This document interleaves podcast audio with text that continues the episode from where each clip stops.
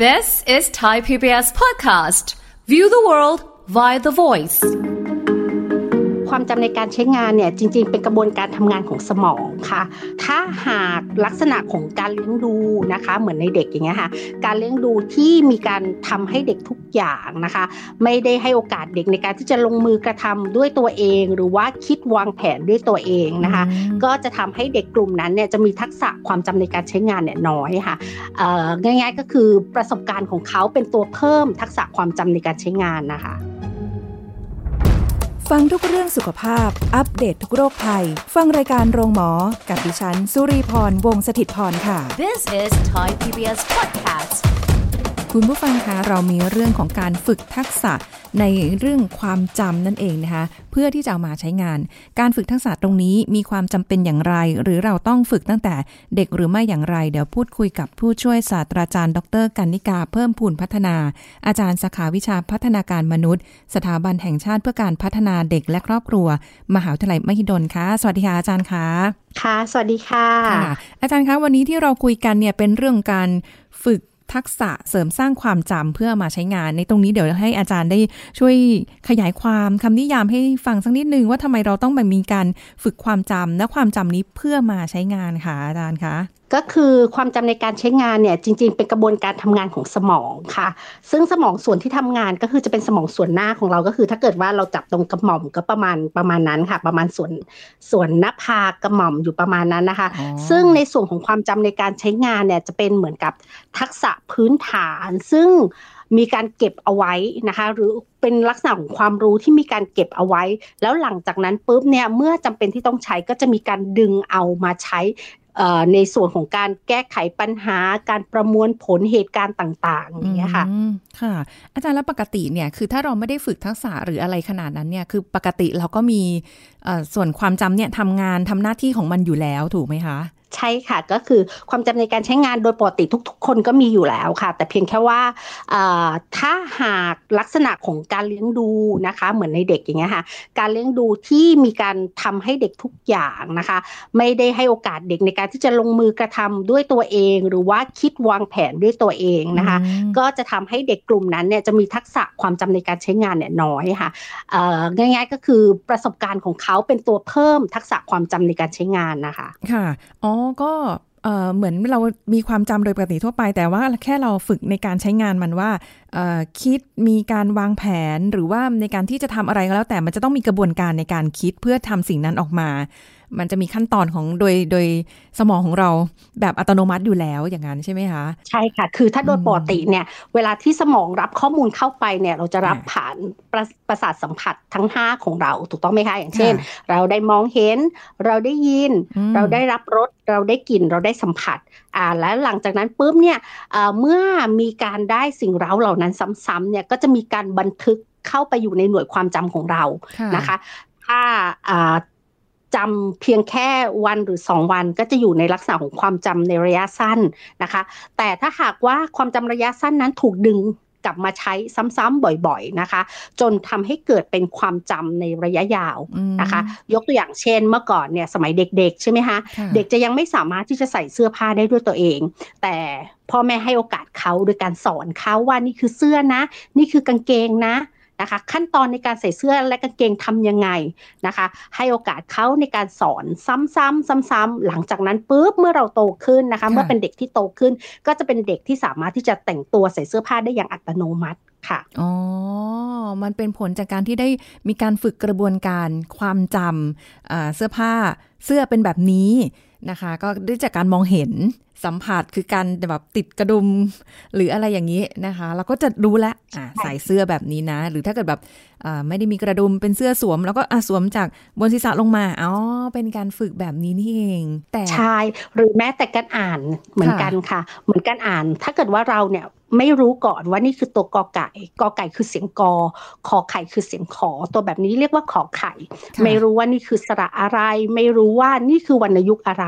อันนี้คือความจำที่เก็บเอาไว้ก่อน ถูกต้องไหมคะว่า เมื่อไหร่ที่เราสอนกอไก่ปุ๊บ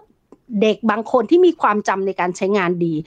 ความซ้ำในการสอนก็จะน้อยกว่า ถ้าเทียบกับเด็กอีกคนหนึ่งซึ่งมีความจำในการใช้งานไม่ดี เพราะฉะนั้นหลังจากที่เด็กจำได้แล้วปุ๊บเด็กก็จะดึงเอาความรู้เก่าอันนั้น อันนี้เอามาเพื่อใช้งาน ดึงความจำเอามาเพื่อใช้งาน เพราะฉะนั้นเนี่ยถ้าลักษณะของความจำนั้นไม่ได้เหมาะกับช่วงวัย ยกตัวอย่างเช่น เราสอนกอไก่ขอไข่ตั้งเด็กตั้งแต่เด็กอายุขวบกว่า เด็กยังไม่ได้เอากอไก่ขอไข่มาใช้ในชีวิตประจำวันเลยนะคะ อย่างนั้นก็จะเรียกว่าความจำเหล่านั้นจะไม่ได้ไม่ไม่ใช่ความจำที่หลังจากนั้นจะถูกบรรจุไว้อยู่ในความจำระยะยาว เพราะว่าความจำนั้นเป็นลักษณะของการจำเฉยๆ แล้วหลังจากนั้นถ้าไม่ได้ร้องเพลงกอไก่ขอไข่อีก เด็กก็จะลืมไปถ้าไม่ได้เอามาใช้นะคะแต่เมื่อไหร่ที่เด็กถึงวัยที่เหมาะสมที่ควรที่จะเรียนรู้เรื่องของกอไก่ขอไข่เราสอน พอสอนเสร็จแล้วปุ๊บเราก็ไปฝึกเรื่องของการสะกด นะคะ สะกดคำเขียนคำนะคะ ดึงเอาออกมาใช้หลังจากนั้นปุ๊บมันก็จะบันทึกเป็นความจำในความจำระยะยาวเด็กสามารถเอามาใช้ซ้ำๆอย่างเงี้ยค่ะค่ะงั้นแสดงว่าการฝึกทักษะขั้นตอนต่างๆ เหล่านี้มันก็จะต้องมีเป็นไปตามสเต็ปเลยคืออ่าหนึ่งสองสามสี่อยู่ๆจะแบบหนึ่งแล้วก็โดดไปสามข้ามสองไปเลย อันนี้ไม่ได้ เพราะมันจะไม่ได้เป็นทักษะความจำที่มันเป็นระเบียบด้วยแบบนั้นไหมคะ ต้องเป็นลักษณะของความจำที่เหมาะสมกับช่วงวัยค่ะ เพราะฉะนั้นเราก็จะอิงตัวพัฒนาการไปด้วยอย่างเช่น ถามว่าเด็กอายุหนึ่งขวบควรที่จะจำในส่วนของกอไก่ขอไข่หรือยัง อันนี้ก็จำยังไม่เหมาะสมนะคะควรจำที่จะควรที่จะจำในส่วนของอ่าสีซึ่งเป็นสีที่ยากยกตัวอย่าง เช่น สีน้ำตาล สีส้มหรือยังก็จะยังไม่เหมาะสมนะคะ อย่างเช่น เด็กหนึ่งขวบสิ่งที่ควรจะต้องรู้ก็คือเอ๊ะนี่คือพ่อเรียกป้าป้าเรียกหมาม้านะคะ รูปสัตว์ของใช้ในชีวิตประจำวันนะคะะถ้าอยากจะ กินนมก็บอกว่าหม่ำหม่ำอย่างเงี้ยค่ะ เพราะฉะนั้นเนี่ยก็จะเป็นลักษณะของการฝึกที่เหมาะสมกับช่วงวัยค่ะค่ะ อย่างนี้ก็แสดงว่าคือเอาถ้าเกิดว่าเป็นเป็นไปตามช่วงวัยเป็นละทีละสเต็ปตามช่วงอายุปุ๊บเนี่ยกระบวนการทักษะในความจำอะมันก็จะจำเป็นตามช่วงวัย แล้วมันก็จะมีพัฒนาการขึ้นไปเรื่อย ๆ ในความจำที่เขาจะจำอะไรที่ได้มากขึ้นกว่าตอนสมัยที่จำแค่สีคนนี้เรียกป๊าม้ามาม้าหรือว่าเออ หิวอยากกินใช้คำว่ามัมมัมหรืออะไรอย่างเงี้ยมันก็จะมี step ค่อยๆ ขยับตามวัยของเขาช่วงอายุของเขาไปเรื่อยๆ เลยแบบนั้นเนาะอาจารย์เนาะใช่ค่ะก็ไม่สับเอ่อถ้าเกิดสมมุติว่าอะอยากจะข้าม step ไปเออยากขึ้นมาหน่อยกับเด็กอายุขวบสองขวบ อันนี้ก็ไม่แสดงว่ามันไม่ได้จำเป็น อืม เพราะว่าความจำตรงนี้มันเขาจะยังไม่ได้คุ้นชินว่า ถ้าอย่างนี้แล้วเขาก็จะเอ่ออันนี้คือแก้วน้ำหรืออะไรเงี้ยก็อันนั้นยังไม่ต้อง ไปจำก็ได้เอาแค่เบื้องต้นก่อนใช่ไหมคะ ค่อยๆไล่กันไป จริงๆถามว่าขึ้นอยู่กับศักยภาพของสมองของเด็กแต่ละคน สมองของเราเนี่ยสามารถที่เทรนได้ เพราะฉะนั้นเนี่ยสิ่งที่สำคัญก็คือเราจะต้องดูว่าทักษะพื้นฐานตอนนี้เด็กได้อะไรนะคะ เพราะฉะนั้นเนี่ยการเชื่อมโยงกับอายุเนี่ยก็เป็นสิ่งที่สำคัญ แต่เพียงแค่ว่าเด็กบางคนสมมุติว่าเด็กห้าขวบ นะคะ เด็กห้าขวบควรที่จะต้องรู้สีครบละ ควรจะต้องรู้รูปสัตว์ได้ปริมาณที่เยอะละ แต่เด็กบางคนอาจจะไม่ได้สมมติอย่างนี้นะคะ เพราะฉะนั้นเนี่ยดูตัวพื้นฐานเป็นสำคัญ เช่นเดียวกันตัวเด็กที่ยังเล็กอยู่ แต่ว่าถ้าเขามีศักยภาพในการที่จะฝึกยกตัวอย่างเช่น เราเราสอนรูปสัตว์อะเขาจำได้หมดแล้วเราสามารถที่จะสอนขึ้นไปอีกได้นะคะ สมองมีศักยภาพในการที่เราจะเทรนเพื่อให้เขามีเรื่องของความจุในเรื่องของความจำได้มากขึ้น แต่เพียงแค่ว่าความจำที่เหมาะสมคือเป็นความจำที่เด็กสามารถที่จะดึงมาใช้งานได้นะอย่างเช่นถ้าจะดีบอกว่า เอ๊เด็กเอ่อไม่ควรที่จะรู้ตัวกอไก่ขอไข่เลย แต่ตอนนี้เด็กสมมติเด็กอายุสองขวบ แต่เด็กสามารถที่จะ พอที่จะจำได้แล้วแล้วเด็กก็สนใจด้วยประเด็นคือเด็กสนใจ เด็กอยากจะรู้ เด็กอยากจะเรียน เด็กอยากจะรู้ว่านี่มันคือตัวอะไรถามคุณแม่มาม่านี่ตัวอะไรมาม่านี่ตัวอะไรนะคะ เพราะฉะนั้นเนี่ยก็สามารถที่จะสอนได้ถ้ากรณีที่เด็กเนี่ยให้ความสนใจค่ะอืมอ๋อก็ไม่ได้บอกว่าจะต้องเป็นไปตามช่วงวัยอย่างเดียว แต่เผอิญว่าเขามีทักษะอย่างอื่น เช่น อย่างที่อาจารย์บอกว่าเรามีทักษะหลายอย่างที่ไม่ได้แค่เป็นเรื่องของความจำคือมันก็ต้องมีส่วนเสริมทั้งการมองเห็นการฟัง การเรียนรู้อะไรในในด้านต่าง ๆ อย่างนี้เนี่ย บางทีเขาอาจจะทักษะในด้านอื่นเขาชัดเจนกว่า ในการที่จะแบบว่าแค่แค่ฟังเออแต่เขามองเห็นน่ะ แต่เขาเขาแบบรู้สึกว่าเขาสนใจ อันนี้ก็น่าสนใจละ อันนี้เราก็สามารถที่จะเพิ่มเติมข้อมูลเมมโมรีให้กับเขาได้อ๋อ แสดงว่าคือก็สิ่งที่สำคัญที่สุดคือต้องดูดูในส่วนของความสนใจของเด็กด้วย ถ้าอืมสิ่งนั้นเป็นสิ่งที่อยู่ในความสนใจของเด็กค่ะนะคะ แล้วเราสอนเขาเขาก็จะให้ความสนใจเขาก็จะมีสมาธิสนใจที่จะฟังและสามารถที่จะเรียนรู้ได้เร็วค่ะแต่ถ้าเกิดสิ่งนั้นเป็นสิ่งที่เขาไม่สนใจอย่างเช่น เราอยากจะสอนโอ้โห เห็นลูกข้างบ้านเนี่ยเขาท่องกอไก่ขอไข่ได้ละค่ะและแม่ก็รู้สึกว่าอยากให้ลูกอยากให้ลูกตัวเองได้เช่นกันอ่าแต่ลูกตัวเองไม่ชอบ ลูกตัวเองกลับชอบที่จะไปเล่นต่อจิ๊กซอว์สมมติอย่างเงี้ยค่ะค่ะ เพราะฉะนั้นจริง ๆ แล้วก็สิ่งที่สำคัญสุดคือทุกๆสิ่งทุกอย่างในชีวิตเนี่ยสามารถฝึกความจำในการใช้งานได้ แต่ถ้าเมื่อไหร่เราสามารถฝึกผ่านกิจกรรมที่เขาสนใจนะคะ ก็จะเป็นสิ่งที่ดีที่สุดเลยในการที่จะส่งเสริม แล้วก็มีประสิทธิภาพมากกว่าค่ะอืมเห็นภาพเลยค่ะอาจารย์ว่า ถ้าเกิดว่าเด็กสนใจในสิ่งที่เขากำลังเรียนรู้อะเขาจะสามารถจดจำ สิ่งเหล่านั้นได้ได้เป็นอย่างดีเลยอะ เหมือนแบบไม่ต้องมานั่งท่องทีหลังด้วยซ้ำว่าสิ่งเนี้ยคืออะไร แต่เขาสามารถจำได้เลยค่ะพูดถึงปุ๊บอ่าใช่ค่ะจินตนาการภาพของเด็กมันอาจจะออกมาได้เลยว่าอ๋อพูดถึงสิงโตอ่าสิงโตมาแล้ว อาจจะชอบแบบเรื่องสัตว์เรื่องอะไรอย่างเงี้ยนะคะ แล้วก็แสดงว่า keyword จริง ๆ แล้วคือการฝึกจำในสิ่งที่เราสามารถจะเอามาใช้งานได้มากกว่าสิ่งที่ไม่ได้ใช้งาน แต่แล้วก็เป็นสิ่งที่จำเป็นที่คือเด็กมีความสนใจด้วย อันนี้ก็เป็นส่วนหนึ่งด้วย ใช่ค่ะอืมน่าสนใจมากเลยค่ะอาจารย์แต่ว่าคือเด็กแต่ละคนก็จะมีทักษะตรงเนี้ยที่แตกต่างกัน เพราะฉะนั้นอ่าการฝึกฟังพูดอ่านเขียนอ่าการได้กลิ่นรับรสอะไรพวกเนี้ยค่ะ มันก็ต้องมาเสริมๆกันถ้าสมมติว่าเด็กอาจจะเอ่อมีทักษะในด้านใดด้านหนึ่งเนี่ยอาจจะไม่ค่อยไม่ค่อยดีนักแต่เราใช้ทักษะอย่างอื่นเสริมสร้างให้เด็กเนี่ย สามารถที่จะเติมความจำขึ้นมาได้ค่ะเออไม่ได้ว่าพอ ด้อยไปอย่างใดอย่างหนึ่งแล้วมันจะความจำจะไม่โอเคไม่ดีก็ไม่ใช่ใช่ไหมคะอาจารย์ ใช่ค่ะ คือเออแต่ละคนเนี่ยจะมีเหมือนกับมีวิธีการในการเรียนรู้แตกต่างกันอืมบางคนอาจจะเรียนรู้ได้ดีผ่านการฟัง บางคนอาจจะเรียนรู้ได้ดีผ่านการเคลื่อนไหวหรือการเขียน บางคนอาจจะเรียนรู้ได้ดีผ่านการมองเห็นอย่างเงี้ยค่ะ เพราะฉะนั้นเด็กแต่ละคนก็จะมีลักษณะเด่นวิธีการในการที่จะเรียนรู้แตกต่างกันค่ะอือหืออย่างนี้แสดงว่าคุณพ่อคุณแม่เอง ก็จะต้องสังเกตลูกของตนเองใช่ไหมคะว่า เออเขาแบบมีลักษณะของทักษะในด้านต่างๆยังไง ความจำของเขาหรือว่าละกันที่เราแบบเสริมสร้างเข้าไปแล้วเนี่ยเขามีความจำในด้านไหน หรือว่าเขาใช้ทักษะด้านไหนมาเสริมสร้างในในอ่าการฝึกความจำเพื่อมาใช้งานในอนาคตอย่างนี้ด้วยเนาะก็ต้องสังเกตใช่ค่ะอืมแล้วก็เสริมทักษะด้านนั้นแบบว่า เออมากขึ้นก็ได้เนาะ กำลังมองย้อนใช่ไปถึงตอนที่ตัวเองเด็กๆค่ะเอ๊ะมีทักษะอะไรหรือเปล่า น่าจะแบบแต่ว่าป็นถ้าเกิดว่าพื้นฐนสมมติทั่ไปว่ากรณีที่กรณีที่เด็กเนี่ยเกิดเอ่อให้ความสนใจยกตัวอย่างเช่นอืมอ่าสนใจในเรื่องของเอ่อหรือเรียนรู้ผ่านการมองเห็นได้ดีกว่าค่ะสมมติอย่างนี้นะคะ เราก็สามารถที่จะใช้สิ่งนั้นเป็นตัวที่จะส่งเสริมเด็ก แต่ทั้งนี้ทั้งนั้นเนี่ยลักษณะของการเรียนรู้ที่ดีใช่ไหมคะถ้าเราสามารถส่งเสริมด้านอื่นได้ นะคะ ก็จะเป็นสิ่งที่ดีเพื่อที่จะช่วยส่งเสริมกัน ทั้งในส่วนของการมองเห็น ทั้งในส่วนของการได้ยินอย่างเงี้ยค่ะอืมเหมือนเวลาที่ประเมินทักษะความจำในการใช้งานเนี่ยลักษณะของการประเมินเนี่ยก็จะมีทั้งในส่วนของการประเมินผ่านการมองเห็น อย่างเช่น มีรูปสัตว์ทั้งหมด 4 ตัวโผล่ขึ้นมาที่หน้าจออ่านะคะโผล่ขึ้นมาปุ๊บอย่างเช่น ช้าง ม้า งู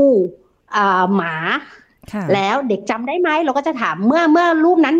หยุดแล้วก็หายไปจากหน้าจอค่ะเด็กจำได้ไหมว่าตัวสุดท้ายที่หนูเห็นคืออะไร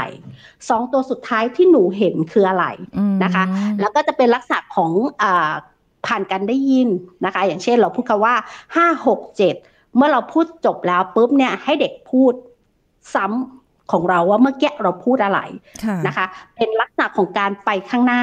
และการย้อนกลับ นะคะเป็น forward แล้วก็ backward เป็นลักษณะแบบนั้น เพราะฉะนั้นเนี่ยอืมเราสามารถที่จะฝึกได้นะคะกรณีที่ต่อให้จะไม่ใช่อ่า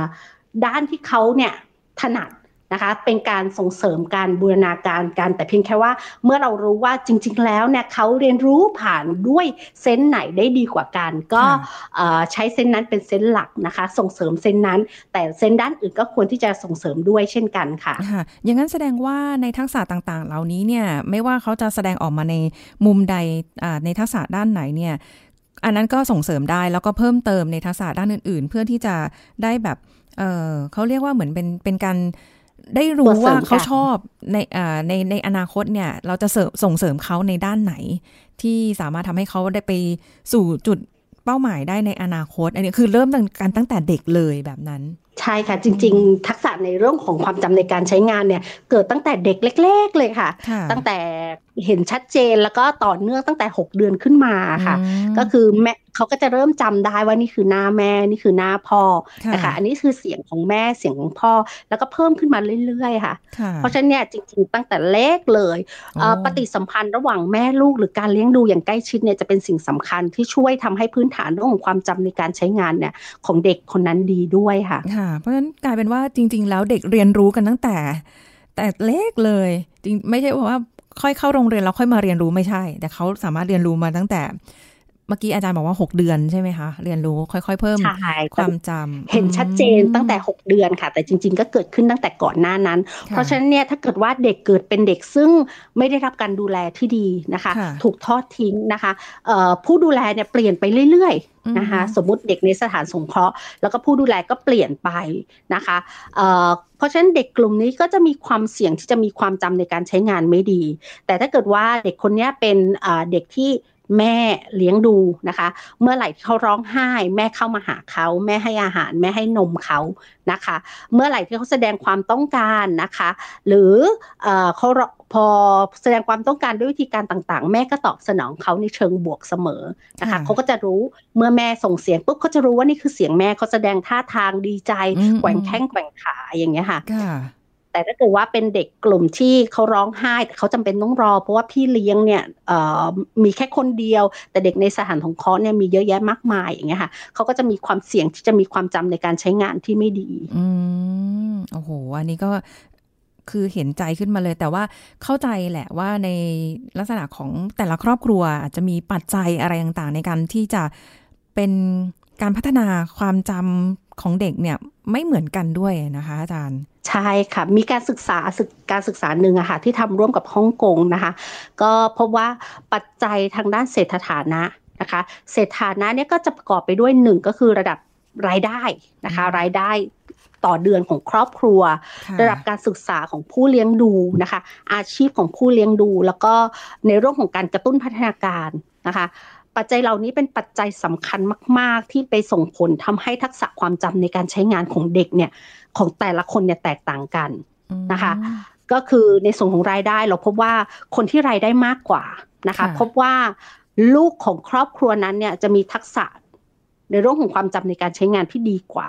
ถ้าเทียบกับกลุ่มรายได้ที่น้อยกว่าค่ะนะคะ ด้วยส่วนหนึ่งเนี่ยก็คือเออเขาก็จะมีศักยภาพในการที่จะพาเด็กไปในเรื่องของทำกิจกรรมนอกชั้นเรียน หรือให้เด็กไปเข้าโรงเรียนนะคะที่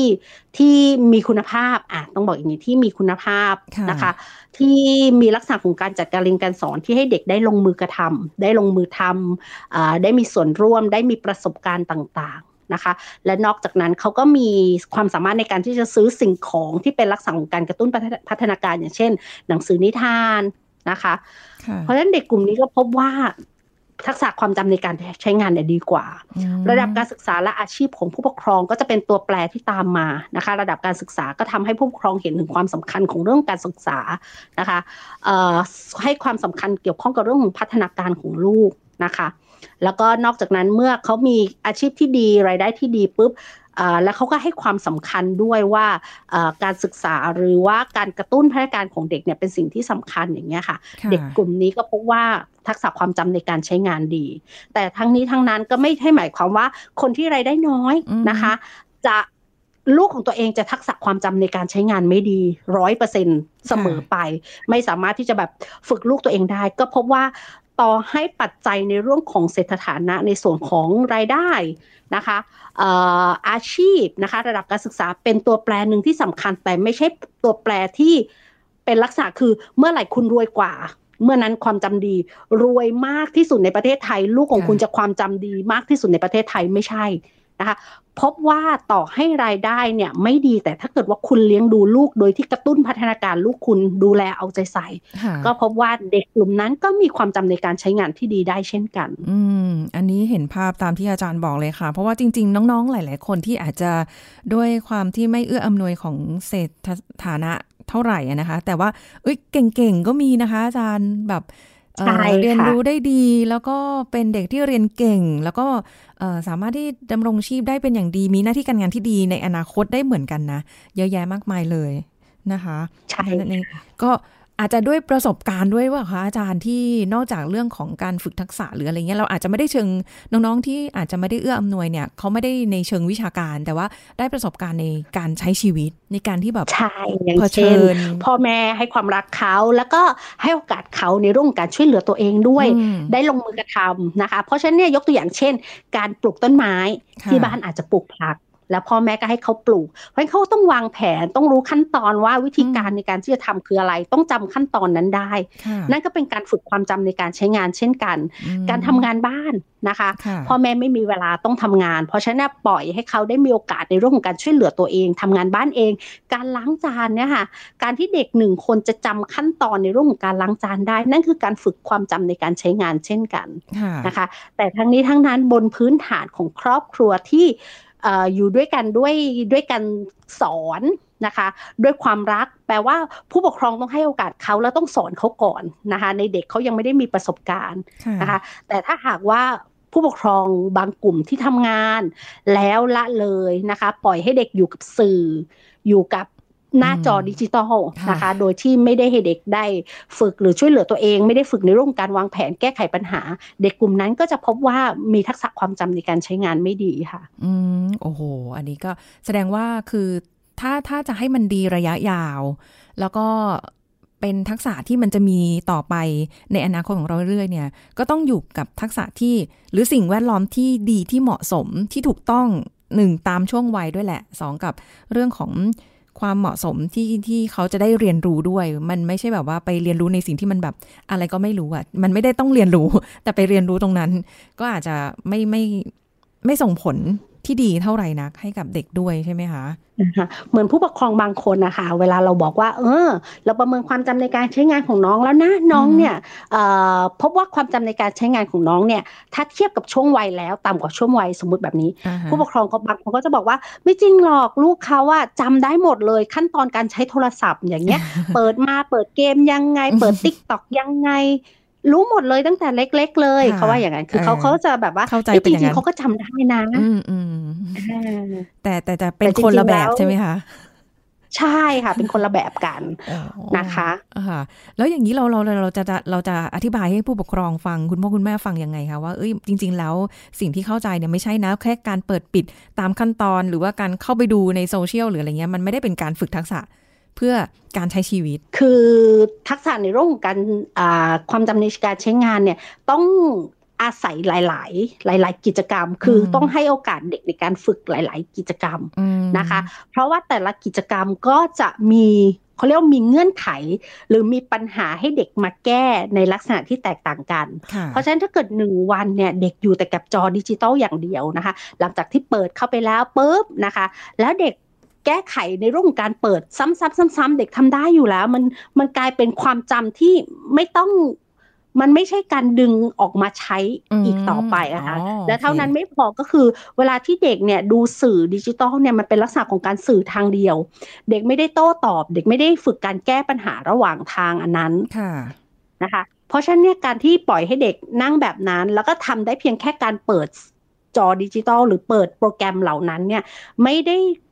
โอกาสเด็กในเรื่องของการฝึกความจำในการใช้งานก็จะน้อยมาก หรือว่าฝึกในเรื่องของการแก้ไขปัญหาก็จะน้อยมากอืมถ้าเทียบว่า เอ้ยตอนเช้าเด็กต้องตื่นมา ตื่นมาจะทำยังไงทำอะไรต่ออาบน้ำนะคะค่ะอาบน้ำวันนี้เอ่อสบู่เกิดหมดต้องทำยังไง วันนี้อ่ยาสีฟันเกิดหมดต้องทำยังไง ขั้นตอนต่อไปหลังจากที่อาบน้ำแต่งตัวแล้วต้องทำอะไรต่ออย่างเงี้ยค่ะอือหือการวางแผนของเขาก็จะได้มากกว่า แล้ววันนี้แม่บอกว่าโอเคเอ่อทำการบ้านเสร็จแล้วนะให้ล้างจานให้แม่ด้วยอย่างเงี้ยค่ะค่ะ เด็กก็จะต้องบริหารจัดการในเรื่องของเวลาค่ะเพราะฉะนั้นโอกาสในการที่จะฝึกของเด็กก็จะมากกว่าอืมนี่แหละคือน่าสนใจมากเพราะว่า เดี๋ยวนี้พอเอาแท็บเล็ตเอาโทรศัพท์มือถือมาวางปุ๊บจบเลย ไม่ได้ทำอะไรต่อแล้วใช่มันค่ะไม่ได้เหมือนกับ และเด็กก็อยู่ค่ะอยู่ตรงจุดอยู่กับสื่อดิจิทัลอันนั้นได้นานมากค่ะแล้วก็ไม่รบกวนพ่อแม่ นะคะ เพราะค่ะฉะนั้นเนี่ยพ่อแม่ก็จะสบาย คือแทบจะไม่ต้องวางแผนอะไรเลยค่ะ แค่บอกว่าดูจบอะดูตอนต่อไป ดูตอนต่อไปแค่นั้นเอง ไม่ได้เสริมสร้างใช่นักษาอะไรเลยนะคะ ไม่ได้มีการคิดวางแผนว่า เออ เดี๋ยวจากนี้ทำกันบ้านนะนะทำกันบ้านเอออันนี้มีคิดยังไงทำกันบ้านเสร็จทำอะไรต่อหรืออะไรมันไม่มีปฏิสัมพันธ์กับอะไร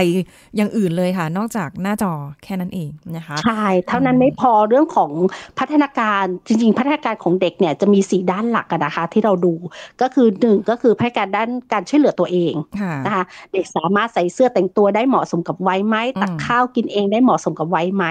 อย่างที่สองก็คือพัฒนาการด้านกล้ามเนื้อมัดเล็กและการปรับค่ะตัว เด็กสามารถที่จะเอ่อวาดรูปวงกลม ขีดเส้นตรงนะคะเอ่อต่อบล็อกสูงมีสหสัมพันธ์ระหว่างตากับมือได้เหมาะสมกับวัยไหมค่ะอย่างที่ 3 คือพัฒนาการทางด้านภาษา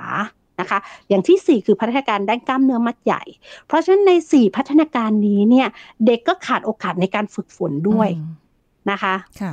ถ้าเกิดว่าเด็กเนี่ยเอ่อไปทำกิจกรรมร่วมกับพ่อแม่เนาะค่ะไปวิ่งเล่นนะคะ ไปล้างจานไปซักผ้านะคะเขาจะมีโอกาสที่จะได้ฝึกเรื่องของพัฒนาการด้านอื่น ๆ อย่างเช่น การล้างจานการซักผ้าก็จะได้ฝึกเรื่องของกล้ามเนื้อมัดเล็กและการปรับตัวด้วยค่ะอย่างเงี้ยค่ะเพราะฉะนั้นเนี่ยโอกาสของเด็กในการที่จะฝึกทักษะอื่น ก็จะน้อยลงไปอีกค่ะอืมใช่ใช่ใช่เห็นภาพที่อาจารย์พูดเลยนะคะ ก็เพราะฉะนั้นก็ลองดูนะคะคุณคุณผู้ฟังที่เป็นคุณพ่อคุณแม่นะคะ ฝึกทักษะตั้งแต่ยังเล็กเนี่ยนะคะแต่ถ้าเกิดว่าเอ่อสงสัยหรือว่าเอ๊ะวิธีการจะเป็นยังไงนี่ก็สอบถามได้กับทางเอ่อมหิดลเลยใช่ไหมคะอาจารย์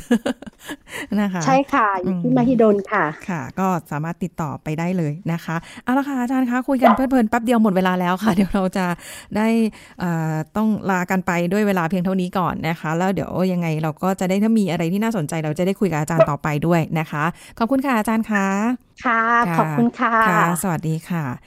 เอาละค่ะ คุณผู้ฟังหมดเวลาแล้วนะคะ พบกันใหม่ครั้งหน้ากับรายการโรงหมอทางไทย PBS Podcast ค่ะวันนี้ลาไปก่อนนะคะ สวัสดีค่ะ This is Thai PBS Podcast. ทำไมแมวที่เลี้ยงจึงมีนิสัยหรือพฤติกรรมตะกุยหรือข่วนเฟอร์นิเจอร์จนเสียหายยับเยิน ผู้ช่วยศาสตราจารย์นายสัตวแพทย์ดรธีรดิตรุ่งเรืองกิจไกล จากจุฬาลงกรณ์มหาวิทยาลัย มาเล่าให้ฟังครับปัญหาที่เกิดจากการเลี้ยงเนี่ยนอกจากเรื่องการป่วยเรื่องการดูแลเรื่องอะไรต่างๆ สิ่งที่สำคัญที่สุดที่อยากจะฝากสำหรับคนที่จะเลี้ยงแมว ไม่ว่าจะตั้งใจเลี้ยงหรืออุบัติเหตุอะไรก็แล้วแต่ คือเราต้องทราบสัญชาตญาณและพฤติกรรมของสัตว์เหล่านั้นค่ะก่อนที่จะเลี้ยง เพราะไม่งั้นเนี่ยอันนี้เป็นสัญชาตญาณหรือพฤติกรรมปกติที่สำหรับแมวมันปกติ แต่มันอาจทำให้เกิดความไม่พอใจความไม่สบายใจหรือความรำคาญในส่วนของคนก็เป็นไปได้ ทีนี้เนี่ยถ้าเราเข้าใจ สัญชาตญาณพฤติกรรมของแมว แล้วป้องกันหรืออะไรต่างๆ แล้วเนี่ยผมว่าเราสามารถอยู่ด้วยกันได้สบาย ปัญหาที่เกิดขึ้นหลักๆ เท่าที่เห็นนะครับ ต้องต้องเรียนเลยว่าที่เจอค่อนข้างบ่อยแล้วหลาย ๆ คนคงจะไม่ค่อย happy เท่าไหร่กับพฤติกรรมปกติที่ทำให้เกิดความไม่ปกติกับบ้านเรา เกี่ยวกับการข่วนการตะกุยเฟอร์นิเจอร์ พฤติกรรมการข่วนการตะกุยของสำคัญสำคัญในบ้านเนี่ยค่ะอันแรกเลยคือสัญชาตญาณของเขาเนี่ย พฤติกรรมของแมวสัญชาตญาณของความเป็นผู้ล่า เพราะแมวเนี่ยอยู่ในกลุ่มของเสือค่ะซึ่งมีความเป็นผู้ล่าในสมัยสัญชาตญาณตอนเป็นเอ่อบรรพบุรุษของเขาเลยเนี่ยเขาต้องล่าสัตว์แล้วก็กินกินอาหารเพราะแมวเป็นสัตว์กินเนื้อ อุปกรณ์ที่ใช้ในการล่าเหยื่อ ในการล่าสัตว์ของเขาคือเขี้ยวแล้วก็เล็บจะสังเกตว่าเล็บของแมวเนี่ยโอ้โหมีความคม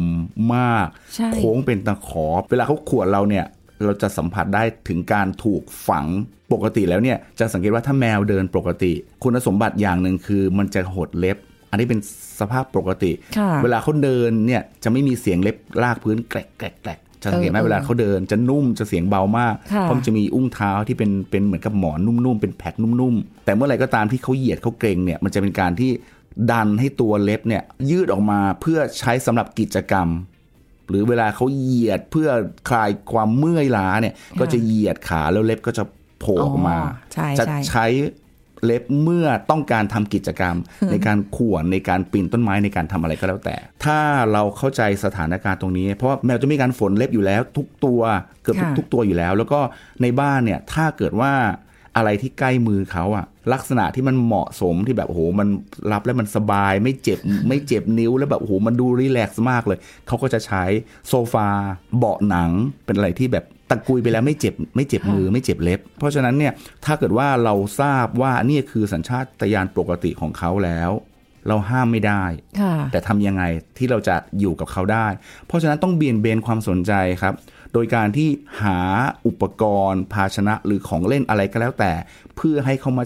ใช้ในการฝนเล็บในการตะกุยค่ะแทนอุปกรณ์ที่เราไม่อยากให้ใช้ This is Thai PBS Podcast.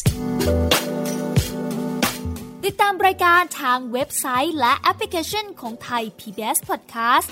Spotify SoundCloud Google Podcast Apple Podcast และ YouTube Channel Thai PBS Podcast Thai PBS podcast. View the world via the voice.